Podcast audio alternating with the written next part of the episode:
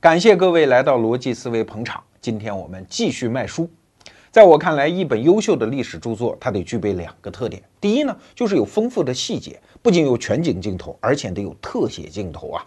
因为只有借助于细节的力量，我们才能够穿越到另外一个时空，去感受到那个时空里的人的所思所想和行为方式。哎，你看，这就是阅读的好处嘛。我们可以闭门家中坐，用这种成本极低的方式，去在脑子里构建一个陌生的世界，让我们此生变得更为丰富多彩啊。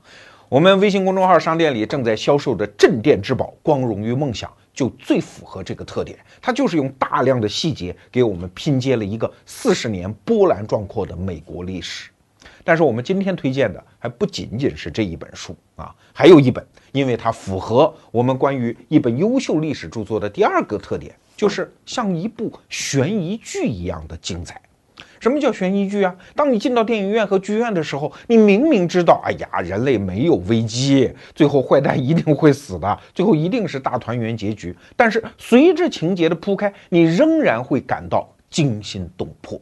对，这就是这一本《午夜将至》啊，这可不是什么恐怖小说啊，这是一本非常严肃的非虚构的历史著作，写的是古巴导弹危机啊，就是冷战。最尖峰时刻的那十三天的历史事实，这本书我们交给我们的策划人刘学先生，让他去看的时候啊，他看完之后说：“如果说让我评选出二零一五年我看的十本最棒的书，这本已经入选了。虽然我还不知道下半年我要看什么，但这本书一定是。”后来写完节目策划案之后，他还把它看了六遍啊，真是喜欢。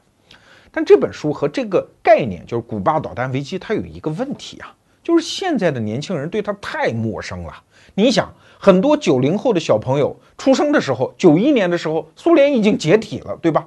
苏联一解体，整个冷战就灰飞烟灭了，没有了。这个词儿变成一个历史名词儿。我想，也许过不了多少年，像什么冷战呐、苏联啊这些词儿，大家都会遗忘的。只有专业的历史学家才会感兴趣。为啥？因为时间太短了吗？前前后后只有四十四年，而且冷战冷战，它就是没打起来吗？作为一个战争故事，它也没那么精彩。打一个不恰当的对比啊！你看古罗马时代，古罗马有一个对手叫迦太基帝国，你就是今天北非那一带哈。这个帝国可是跟古罗马缠斗了一百一十八年，前前后后是三次布匿战争，那又怎么样？最后当迦太基被古罗马灭国之后。现在还有多少人知道历史上有这么一个迦太基呀？他有一个名将叫汉尼拔呀？为啥没记住？因为时间短，而且最后你不存在了吗？大家记你干什么？那还是一百一十八年。你看，冷战只有四十四年，所以苏联的命运没准就是未来的一个迦太基啊。那为什么今天我们还是要谈冷战？先卖个关子，节目最后给大家一个解释。好，那让我们回到冷战的源头。一九四五年，二战结束，那原来的两大盟国集团之间，互相之间看着就不顺眼了。这边是苏联，这边是英美啊。然后英国的那个卸任的首相丘吉尔啊，一九四六年的时候，三月份就跑到美国去做了一个演讲，这就是著名的铁幕演讲。啥意思啊？就是一道铁幕正从欧洲落下。你看，原来那些历史名城啊，什么华沙、什么柏林、什么布达佩斯啊，现在都落到斯大林的口袋里去了。这是东正教文明对我们基督教文明的一个威胁。你看，丘吉尔这个人大声疾呼，这算是为冷战做了舆论上的准备。又过了整整一年，一九四七年的三月份，当时的美国总统杜鲁门。就在国会发表了一次演说，其实就是一次国情咨文呐，就是正式提出来所谓的杜鲁门主义啊，就是跟苏联彻底撕破脸了，这就是冷战的开始。其实啊，说是战啊，其实美国人当时信心是爆棚的，没把苏联放在眼里。为什么？你想，苏联在第二次世界大战的过程当中损失了两千七百万人口啊，整个国土是残破不堪。所以，不管斯大林多么想跟美国人抗衡，但是你实力不行吗？所以，在他生前，也就是一九五三年之前，苏联采取的一直是一种战略上的防守姿态。我们再反过头来看美国，你就说吧，什么指标是经济的、工业的还是军事的？美国都是世界第一。所以当时美国总统杜鲁门讲过一句话呀，说美国就是世界第一强国，而且可能是人类历史上的世界第一强国。啥意思啊？就是人类历史上从来没有一个国家它的相对强大程度达到美国现在这个水平，所以他的自信心是爆棚的。在《光荣与梦想》这本书里还提到一个细节哈，就当时苏联人经常，也许是为了鼓舞士气吧，经常宣布有一些科学发明。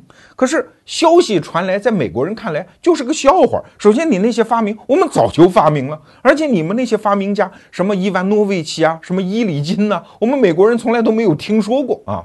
因为确实，从十九世纪下半叶开始，什么的电报啊、电话呀、收音机啊这些重大的发明，全部是美国人干的。有你苏联人什么事儿啊？而且二战没有美国人的支持，你苏联人根本就打不下去啊。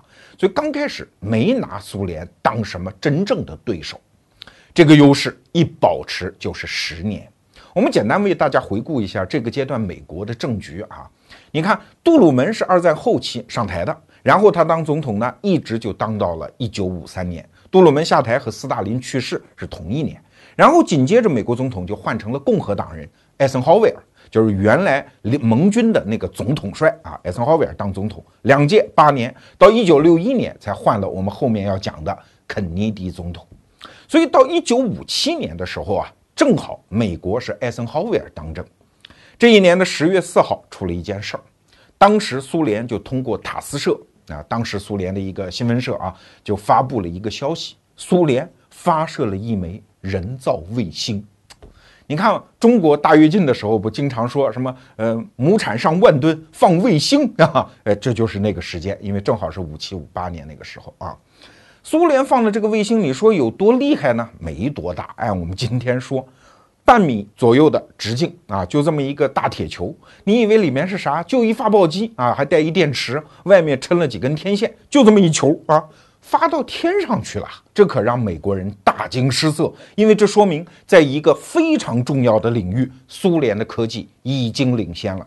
用《光荣与梦想》这本书的作者的话来讲，当时这个事件对美国人的观念和思想上的冲击，不亚于一九二九年的股市大崩溃啊。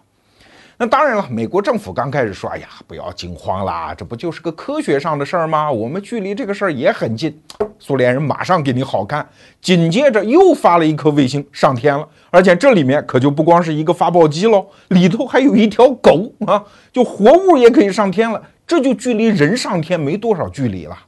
所以当时艾森豪威尔的有一个非常亲密的助手就讲过一句话，说看见这些事儿啊，我甚至就想把美国国家预算局那个局长给他绞死，就是你为啥不给这个领域的科技发展拨款嘞？啊，甚至当时有一些国际法的专家就非常正儿八经的给美国政府提建议啊，说趁着现在苏联人啊在这条道上跑的还不是很远，我们赶紧跟他签战略性的和平协议吧。万一人家发展好了都不跟我们签协议了，当时就吓到这个程度啊。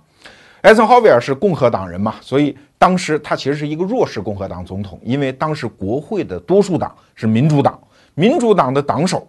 叫约翰逊啊，当时还做了一番正儿八经的分析。他说：“你看啊，古罗马之所以在全世界领先，就是因为道路修得好啊；大英帝国之所以称霸全球，就是因为它统治了海洋啊。现在人类马上就要进入外层空间时代了，看来这个时代领先者就是苏联，我们美国人已经落后了。”虽然美国人很可能马上也要发一个卫星，那有什么用呢？莫非美国人发的卫星啊，挡风玻璃上还有自动雨刷啊？这也是《光荣与梦想》这书里写的。所以当时确实是非常可怕。你想啊，确实啊，现在美国人头顶上就有这么一个东西，每过一段时间就从美国国土上飞过，而且那个东西属于苏联人啊。既然他能把火箭发射到外太空，那打到美国有啥问题嘞？这就是美国人心中真实的恐惧啊！当然了，这边美国科学家也是急起直追。后来我们也知道啊，美国人甚至搞了一个登月计划，这就是后话了。那苏联人这边是什么反应啊？这个时候，苏联已经换成了赫鲁晓夫在台上了。赫鲁晓夫就说呀：“对呀，啊，我们自打把卫星发上天之后，你们那些轰炸机就是一堆废铁。我们在克里姆林宫里面，只要按按钮就可以把导弹像扔糖豆一样的打到你们美国，而且我们有核武器。哎呀，确实，这是整个冷战局势看来一个大逆转。那请问是这么回事吗？不是这么回事。后来历史学家们翻档案发现，到了一九六一年的时候，美苏双方的战略实力差距对比仍然大得很啊。比如说洲际导弹是五比一。远程战略轰炸机是八比一，到了核弹头这个领域，差距就更大，是十七比一。那请问美国领导人心里有数吗？当然有数啊，当家怎么能不知道家底儿呢？可他为什么不说呢？他不能说。你看，一九六一年的时候是肯尼迪上台啊，肯尼迪出于公司两个方面的需求，他都不能说这件事儿。首先是一个私心，因为他作为民主党的总统候选人上台之前，他宣传的就是你们共和党人干的不好吗？你们让苏联人在导弹这个领域，在外层空间这个领域追上了美国吗？所以换我干干喽。他就是这么上的台，他总不能上台之后一抹脸说：“哎呀，其实我们还是不错的。”这个话说不出口嘛，这是个私心。如果从公信上来讲呢，也是这样啊，他不能公开的宣布苏联的战略劣势，这样会激发苏联人奋起直追啊。所以美国领导人只好吃这么一个哑巴亏。而苏联那头为什么家底儿这么薄，还要天天吹大牛呢？哎，他也有他的原因。这个时候，赫鲁晓夫啊，其实是一个非常理智的人。他知道整个国家其实并没有从二战的那个废墟当中缓过劲儿来，民生凋敝呀，而且在战略上，它的劣势非常大。你想，苏联的地缘环境其实是非常恶劣的。它地处于欧亚大陆的北边嘛，所以美国人在西边搞了一个英国和这个北大西洋公约组织看住它，在东边搞了一个日本盟友，再搞一些其他小兄弟，像什么土耳其，在里面装上导弹，直指你苏联。苏联等于是在战略被包围啊！而且大家要知道，到六一年的时候，苏联跟中国又闹翻了，等于突然在边境上又出现一个大的敌人，它的战略环境非常恶劣，而且经济又不行。所以，为什么赫鲁晓夫一定要在导弹这个问题上吹牛皮嘞？因为他其实是告诉国内的那些军方以及老百姓，说我们不要花那么多钱养军队了，我们有导弹嘛，我们导弹很牛，我们在克里姆林宫按按钮就可以把导弹打到美国啊，所以要大规模的裁军，所以吹嘘导弹是为这件事情做伏笔啊。另外，赫鲁晓夫还有一个心思。他知道苏联的实力不行，但是美苏抗衡的这个势头，整个这个局面又已经形成了，那怎么办呢？所以赫鲁晓夫一直讲哈，说这个就像两条狗相遇，其实打架谁打赢了，关键看架势啊。重要的不是我们讲的是不是实话，而是我们讲的话美国人信不信啊。所以他经常说，我们可以像生产香肠一样的生产洲际导弹，我们有无数的洲际导弹。要知道，赫鲁晓夫的一个儿子叫谢尔盖，他自己就是导弹工程师啊。有一次，他就跟他爹说：“哎，你这个牛皮吹的也太大了吧？我们洲际导弹一共也就两三枚哎啊！”赫鲁晓夫说：“重要的是啊，美国人信不信这一套？关键是我们得把这个架势摆出来啊！所以你看，双方形成了这么一个舆论上的好像冷战局势的大转折，双方是各有他的理由。”而且更有意思的，我们得考察一下，这个时候美苏对立双方两个领导人啊，你看赫鲁晓夫是一个工人出身的人，大老粗，没什么文化啊，他是乌克兰人，但是他可是一个非常有经验的老政治家哦。而你肯尼迪呢，小毛孩子，肯尼迪是美国那个时候历史上最年轻的一任总统。要知道，在当时的国际政治当中，也是有那种鄙视链的啊。比如说，毛泽东就看不起赫鲁晓夫，为啥？因为我当政治家的时候，我是跟斯大林一辈儿的，你算什么？你是斯大林的跟班，好不好？所以毛泽东有一次把赫鲁晓夫叫到中国来啊，说我们聊聊吧。啊，赫鲁晓夫只好来。来了之后，在哪儿接见啊？不要安排什么正式接见场所。游泳池啊，毛泽东在那个游泳池里游泳，然后赫鲁晓夫就在岸上游到哪儿他就跟着哪儿，然后跟毛泽东说话，他是那个态势。但是这个鄙视链在赫鲁晓夫看来，你肯尼迪算什么东西？小毛孩子。确实，肯尼迪也是个小毛孩子啊。他跟今天的奥巴马有点像，就是他原来没有什么政治经验。他为什么能当总统呢？两个原因：第一，他自己有很大的政治魅力；第二个原因呢，是他老爹有钱啊。老爹是拿钱把他拱上位的。比如说，肯尼迪原来出过一本畅销书，叫《英国何以沉睡》。后来历史学家发现，什么畅销书啊？之所以卖得多，是因为一大半的销量是他老爹自己掏钱买回家的。后来，肯尼迪又出了一本书，叫《勇者无畏》。历史学家又考证出来了，说这本书有很大一部分是他老爹掏钱雇人当枪手替他写的。他老爹不是讲过一句话吗？说我在这小子身上花的钱，就算是花在我司机身上，也能让这个司机当选美国总统。所以你想，底子这么潮的肯尼迪，在赫鲁晓夫面前怎么抬得起头来？在古巴导弹危机之前不久啊。他们双方其实见过一次面，那叫维也纳会议啊。一见面，那个赫鲁晓夫的心理优势可大了，指着肯尼迪说：“哎，当年我可投过你的票啊！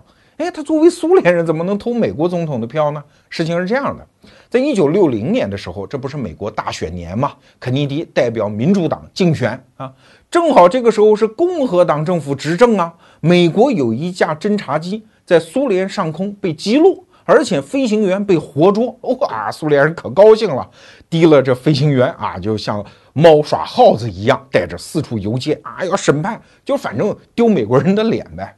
共和党这个时候的总统是艾森豪威尔，他已经是第二任了，他不竞选啊，竞选的是尼克松。但艾森豪威尔他作为党的主席，他是有这个责任的，所以他就拼命想把这个飞行员要回来。可是赫鲁晓夫特别不喜欢尼克松，因为他们俩吵过架啊，而且他知道尼克松这个人是坚决反攻的一个人，所以赫鲁晓夫就是坚决不给你共和党面子，这不就等于是侧面投了民主党的肯尼迪的票吗？啊，所以这个事儿是这么来的。可是后来在维也纳会议开会的过程当中，把旁边的人都给看傻了呀，比如说肯尼迪的副总统。约翰逊啊，他就说：“哎呀，这个赫鲁晓夫把这个肯尼迪训得心脏病都要发了啊！”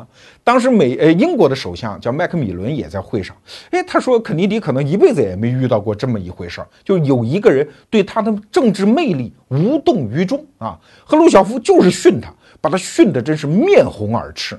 所以后来美国报纸上有就是调侃他们嘛，说当时的会议情景就是这样的哈。赫鲁晓夫说：“嘿，美国人。”总统啊，肯尼迪，把你那钱包、手表都给我。肯尼迪说不给，凭什么给啊？那赫鲁晓夫说：“这样吧，你要讲道理嘛，咱们谈判啊。手表我不要了，把钱包给我吧。”就是说明这赫鲁晓夫在那次会议上是非常不讲理的，非常强势的。什么原因？我们前面讲过，苏联人必须做出一个强势的样子。但是问题来了，苏联人他总得干一件实际的事儿吧？就是逆转美苏双方的这个战略不平衡。那苏联干什么呢？赫鲁晓夫当时讲过一句话啊，说我们得找一只刺猬丢到山姆大叔的裤裆里。那请问这只刺猬是什么？好，我们回到古巴导弹危机。那这场危机是怎么开始的呢？在《午夜将至》这本书里哈，有一段很诗意的描写。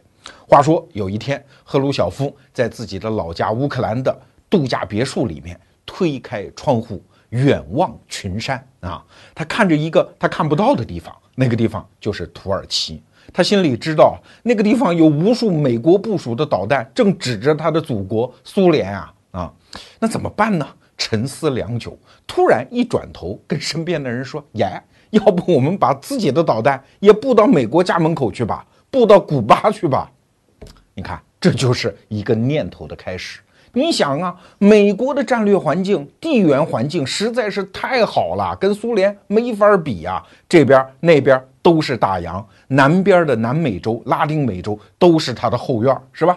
那如果把苏联的导弹如果布到了古巴，古巴什么地方？如果你打开美国地图，就在佛罗里达州的对面啊，现在迈阿密的对面，就那么近，对吧？如果布到他家门口，哎，这可比土耳其距离我们苏联还得近呢。哎，等于是美国人拿小刀子捅着我的腰眼儿，我现在也有一把枪捅住你的腰眼儿，好主意。于是赶紧开干。哎，我们刚才讲啊，古巴不是美国人的后院吗？怎么这个时候苏联就有可能把自己的导弹布到美国家门口去了？哎，这我们就得划分两朵，各表一枝。我们说说古巴。古巴呀，原来确实也是美国人的后院，像肯尼迪年轻的时候都跑到古巴去花天酒地，因为度假天堂嘛。那个时候在古巴就有一个独裁者吧，叫巴蒂斯塔，也是美国人扶植起来的这么一个政权。那在一九五九年的时候呢，这巴蒂斯塔反正也没搞得定啊，国内的革命者卡斯特罗这帮革命者就把他给推翻了。而美国这个国家比较有意思啊，以后我们专门讲这个话题，就是它既有它价值观啊比较宏大的一部分，可是它又是一个利益实体。可以说，美国这两百多年的历史永远在这当中找平衡。他不是不知道巴蒂斯塔不是个东西，他知道啊。你看罗斯福原来就讲过一句话，是不是针对巴蒂斯塔？我不记得了啊。大概就是说，这些独裁者就是狗娘养的，但是他们是我们养的狗娘养的。所以巴蒂斯塔在美国人心目中就这样。虽然卡斯特罗也没说我要跟苏联接近，我是社会主义革命，刚开始没说啊。但是美国人老觉得你怎怎么能把我的狗娘养的给拖翻了呢？所以其实卡斯特罗在革命成功之后，马上干的第一件事儿就是出访美国。现在你还到百度上可以搜到大量当时卡斯特罗出访美国的照片，大胡子革命者，气质非常之酷，跟很多美国美女合影啊，在美国引发了一场卡斯特罗旋风。但当时美国总统艾森豪威尔死活就是不见他。卡斯特罗在美国待了十天啊，做了大量的表态啊，说我们不是什么红色革命，我们是绿橄榄色的革命啊，讲一堆话没用啊，美国人就是不待见他，所以卡斯特罗没办法呀，他只好回国之后，你想他一个小国，而且就在你美国的眼皮子底下，他如果不投靠另外一个强权，他这个政权肯定搞不下去嘛，所以逼着在一九六一年的时候，卡斯特罗倒向了苏联这一边。当然，美国那就更觉得这是眼中钉、肉中刺了。这跟什么在欧洲啊、亚洲的那些政权发生这种更迭可不一样啊！这可就在我家门口啊！所以，美国的中央情报局是想尽了一切办法暗杀卡斯特罗。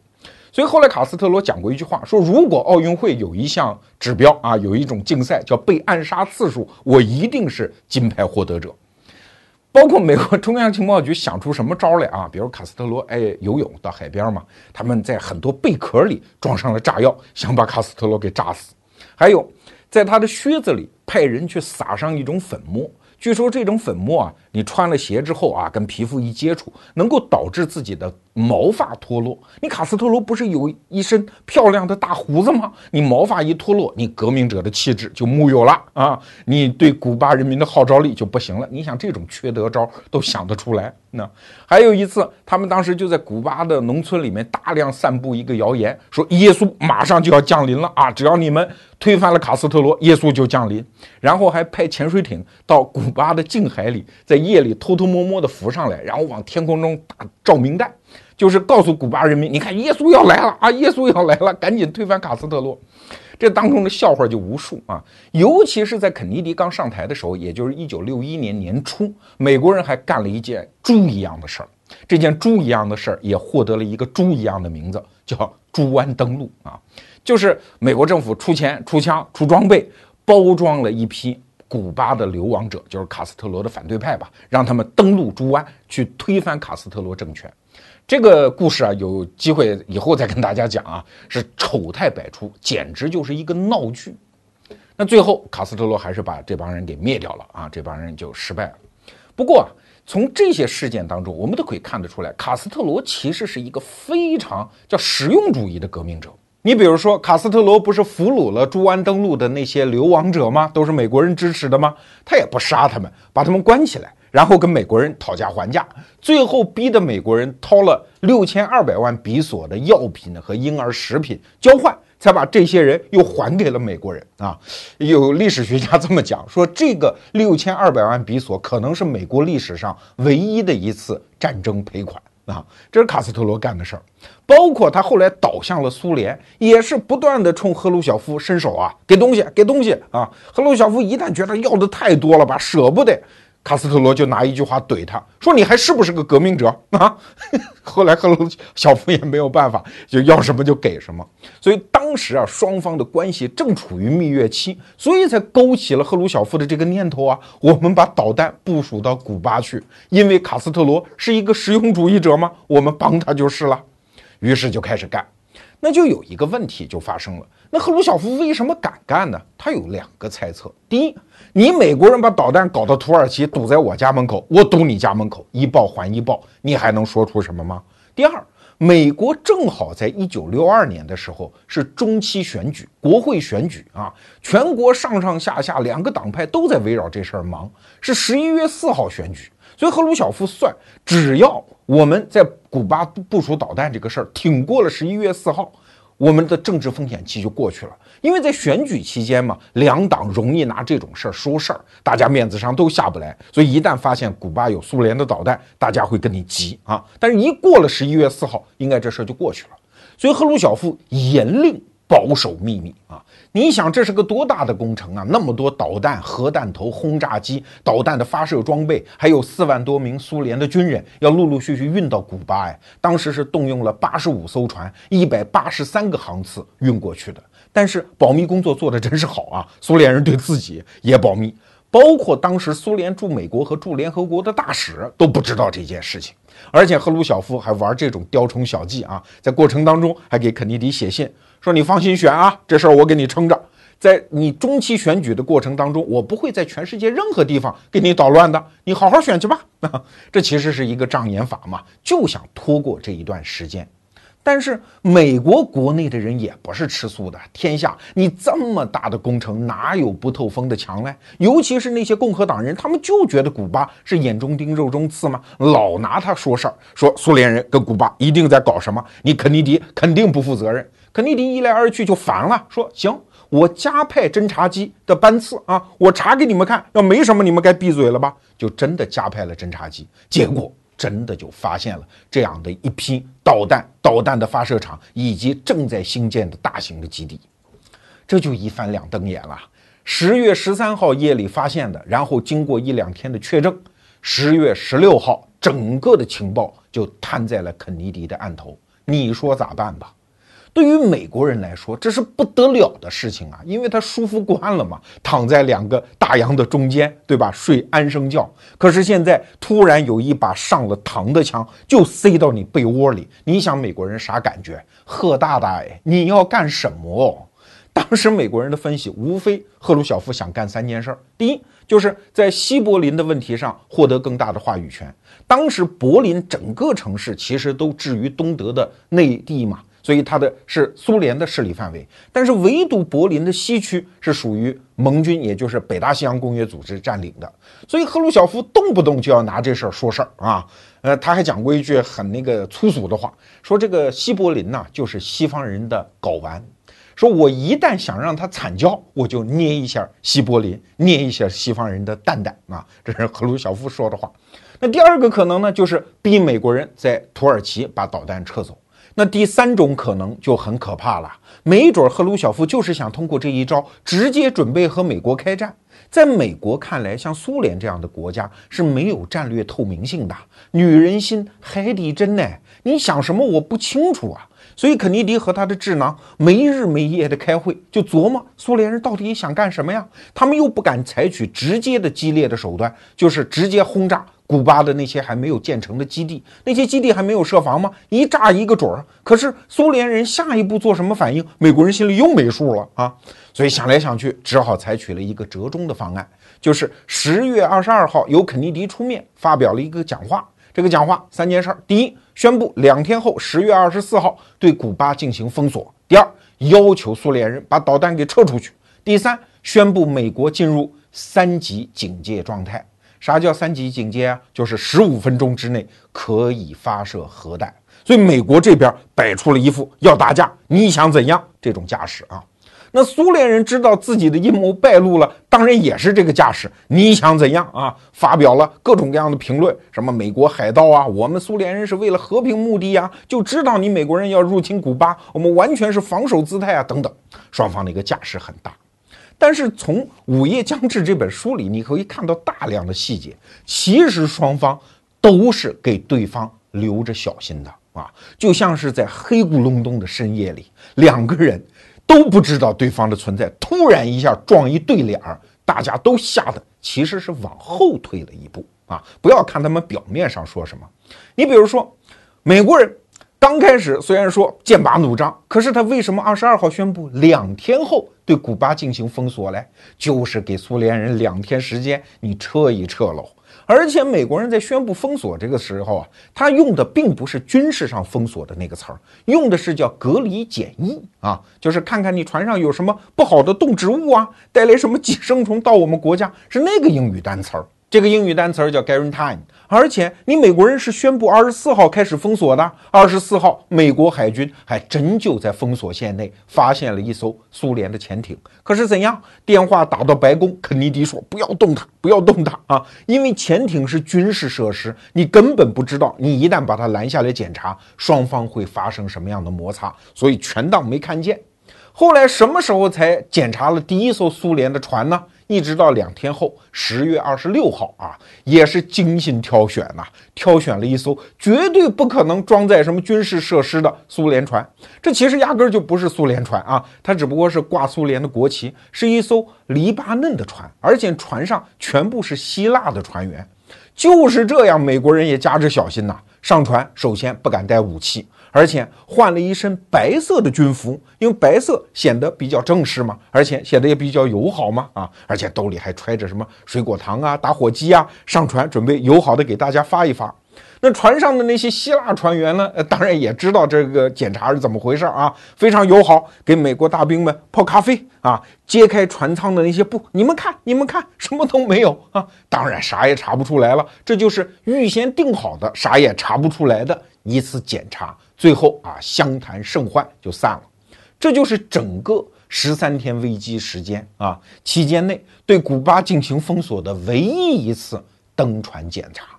所以美国人是非常含糊的，虽然表面上叫的凶。那苏联那边呢，也是。赫鲁晓夫刚听说美国人知道这件事情了，他说了一句话啊，这句话也很粗俗。他说啊，看来美国大兵害怕了。美国人的肯尼迪总统现在晚上睡觉，手里一定拿着一把木头刀子。旁边人说什么意思啊？啥叫木头刀子呀？啊，赫鲁晓夫说这是我乌克兰老家的一句俗语啊。我们那时候老家人出去第一次打狗熊的时候，手里都要带一把木头刀子。那做什么用呢？就是万一下到屎拉的裤裆里，用木头刀子清理自己裤裆比较方便。那那就是说，其实肯尼迪这时候一定是吓得拉到裤子里了。可是啊，赫鲁晓夫身边的人说，后来啊，说其实赫鲁晓夫当知道美国的战略警戒级别一再提升的时候，是赫鲁晓夫差点小便失禁拉到裤裆里了啊！不管谁拉到裤裆里吧，总而言之，赫鲁晓夫当时。整个的言辞虽然是剑拔弩张，但是行为非常理智啊。比如说，美国人一宣布封锁，马上下令，所有正在开向古巴港口的那些船，只要船上带着军事装备，全部给我返航啊！只有一艘船是民用的，哎，你去古巴啊！哎，那美国人查，反正也查不出什么。所以赫鲁晓夫自己心里是知道的。而且几次招法之后，马上那个苏联真理报头一天还是什么放过古巴，坚决挫败美帝国主义的阴谋，到了第二天就改成了什么坚决不要打仗，一定要理智，对吧？所以苏联人那个架势是很迅速的就开始放下来了。那整个这个过程啊，真正剑拔弩张的就是从二十四号一直到二十八号这五天。这五天的过程实在是太复杂、太紧张，其中的那种戏剧性和曲折感太强了。我今天节目肯定讲不了，有兴趣大家去看《午夜将至》这本书，写的非常之精彩。那最后十月二十八号，苏联人表面上看是苏联人怂了，宣布从古巴把所有的导弹给撤回来，其实也不是那么回事儿了，因为苏联的战略目标才是真正的达成了。首先，美国人承诺以后绝不入侵古巴了，像以前的什么猪湾登陆这种事情，我们保证再也不会发生了。其实，美国人还跟苏联做了一个私下的交易，什么？就是肯尼迪派他的亲弟弟叫罗伯特·肯尼迪，当时美国的司法部部长，去亲自见到苏联驻美国的大使跟他口头承诺了一件事情，什么？就是美国将在几个月之后，在不建筑于任何协议、不建筑于文字的情况下，把土耳其的导弹给撤掉啊！因为美国人也要面子嘛，跟盟友不好交代嘛，所以这件事情确实在一九六三年的四月份，美国人也真就办掉了。所以赫鲁晓夫其实这一仗其实是打胜了的，虽然表面上看是苏联这边没有面子。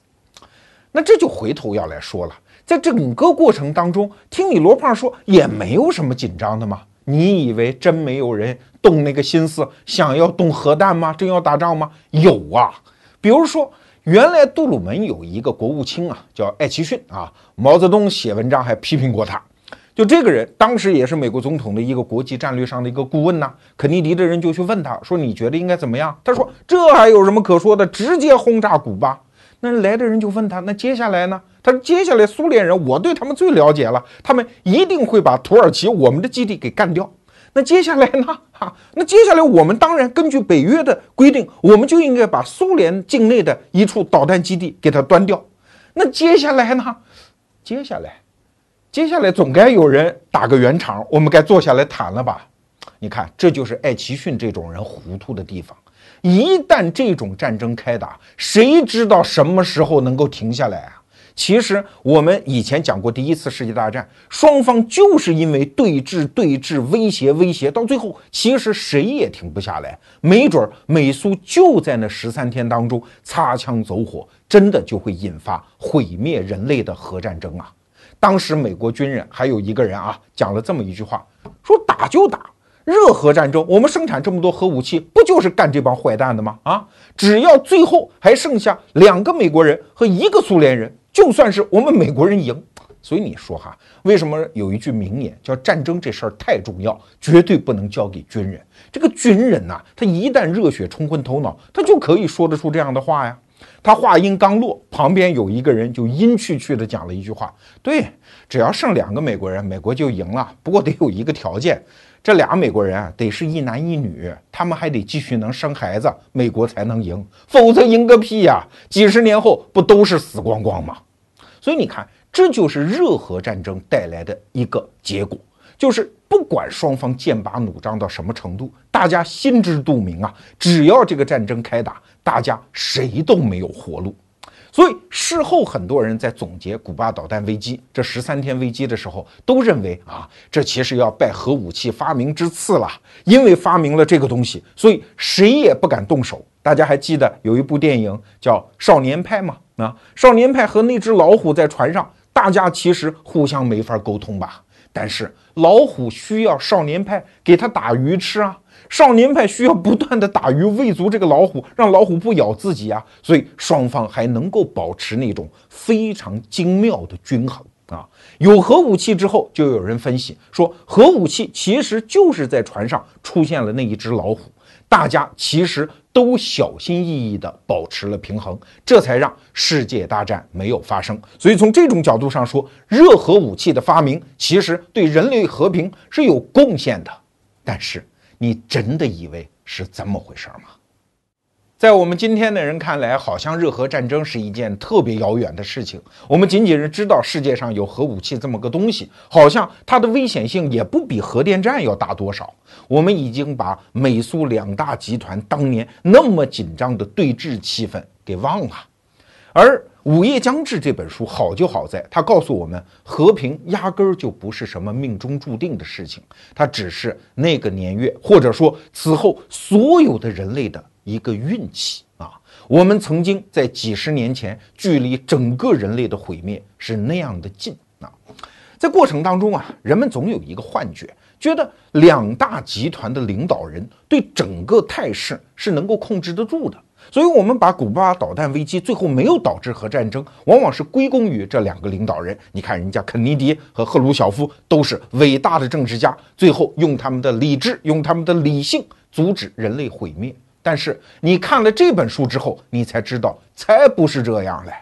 在过程当中，双方擦枪走火的机会多得难以想象啊！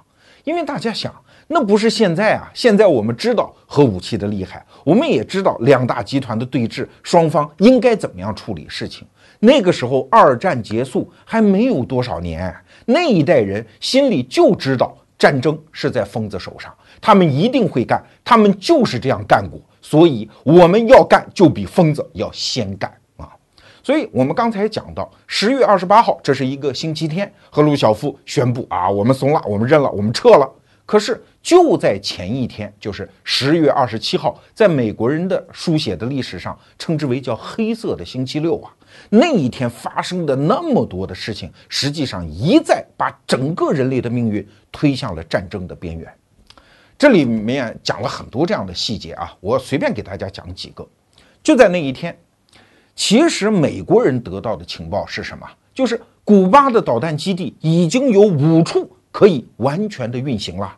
就在第二天，第六处也将建成。什么意思啊？就是有二十枚百万吨级当量的核弹头将指向美国东部的那些城市。只要赫鲁晓夫一按电钮。整个美国东部的那些大城市，什么华盛顿啊、纽约啊、迈阿密，就将灰飞烟灭啊！美国人在黑色的星期六那一天感受到的是这样的气氛，而且那一天发生了很多事儿，比如说两架飞机。其中一架飞机是，呃，其实就是一个普通的侦察机。按照美国人的说法，就是到大气层去采空气的样本啊，呃，说的跟一气象气球似的，其实也是侦察机了。从美国的阿拉斯加基地起飞之后，突然就迷航了，就机上的那个导航系统失效，然后就误入到苏联境内。你想，哎，那是什么时候啊？你美国人突然派这样的侦察机到苏联领土上，这是什么意思啊？当时其实就很多苏联的军官要求起飞拦截，最后还是赫鲁晓夫说：“这别是迷航了吧？”啊，所以他坚决支持。为啥？因为这个时候美国起飞的所有飞机上都可能带核武器。确实啊，美国当时的战略紧急状态已经到什么程度？空中随时有六十架已经起飞的 B 五十二轰炸机，而且都是带着核弹头的。美国本土上有两千八百多个核弹头，处于上了膛的状态，随时可以发射。所以赫鲁晓夫是知道的，来了一架飞机，我知道你是什么飞机。万一是轰炸机呢？万一带的是战术性的核弹头呢？战术核弹头好像威力差一点，但是它有一个区别，它不需要美国总统下令啊，飞行员就可以决定是不是用它。万一这个家伙。是个疯子呢，所以算了算了，不要拦截啊！这是赫鲁晓夫这个决定，这也在星期六，同样是在这一天，美国还有一架飞机，也是侦察机，在古巴上空被击落。按照美国人原来制定的预案，还得了？万一我的侦察机被击落，这就说明苏联的那个在古巴的基地已经可以运行了。所以哪个基地敢击落我们的侦察机，我们马上要派八架轰炸机去把它干掉啊！现在，哎，果然就有一架侦察机被击落，你干不干呢？肯尼迪想了想，说算了 啊，这口气我们忍了，因为他觉得很可能是一次误伤，他还就猜对了，就是误伤。当时根本不是什么克里姆林宫下的命令，就是当地的战地指挥官下的命令啊！所以真的要因此而引发了大战，能不能收得住，其实谁也不知道。其实当时在海上，就在这一天啊，黑色的星期六，还有一架苏联的潜艇也遇到了类似的情况。当时美国的海军是发现了这艘潜艇嘛，就试验性的对它进行了一些提醒啊，但提醒的方式比较粗暴，就用了深水炸弹。但是呢，美国人后来一直讲说，我们用的不是那种攻击性的炸弹，是演习用的弹啊，仅仅是声音非常大，比较吓人而已。但是你这真的挺吓人的，你一个一个的扔那么大炸声的那个炸弹。那底下的苏联潜艇这个时候啊，它遇到了问题，啥问题？没电了啊！而且各种各样的机械的性能已经开始老化，出现了问题。这个突然外面咣咚一声，咣咚一声，都根本就不知道美国人要干什么。其实按照海军当时的那个通用的规则，这就是逼你浮出水面。对于一艘战略核潜艇来讲，它肩负的使命就是我带着核弹头啊。我要在国家最后的时刻，利用我的隐蔽性，把核弹头打到美国啊！所以这个时候，潜艇的艇长他已经和外界失去联系了。请问他怎么办？事实上，这艘潜艇的艇长就一度命令自己的水手把核鱼雷上膛。你美国海军不是包围我们吗？我们跟你同归于尽啊！但是后来他也冷静下来了，命令潜艇浮出水面啊。要知道，在海军呢，你被人逼迫浮出水面，这是一个特别丢人的事儿啊。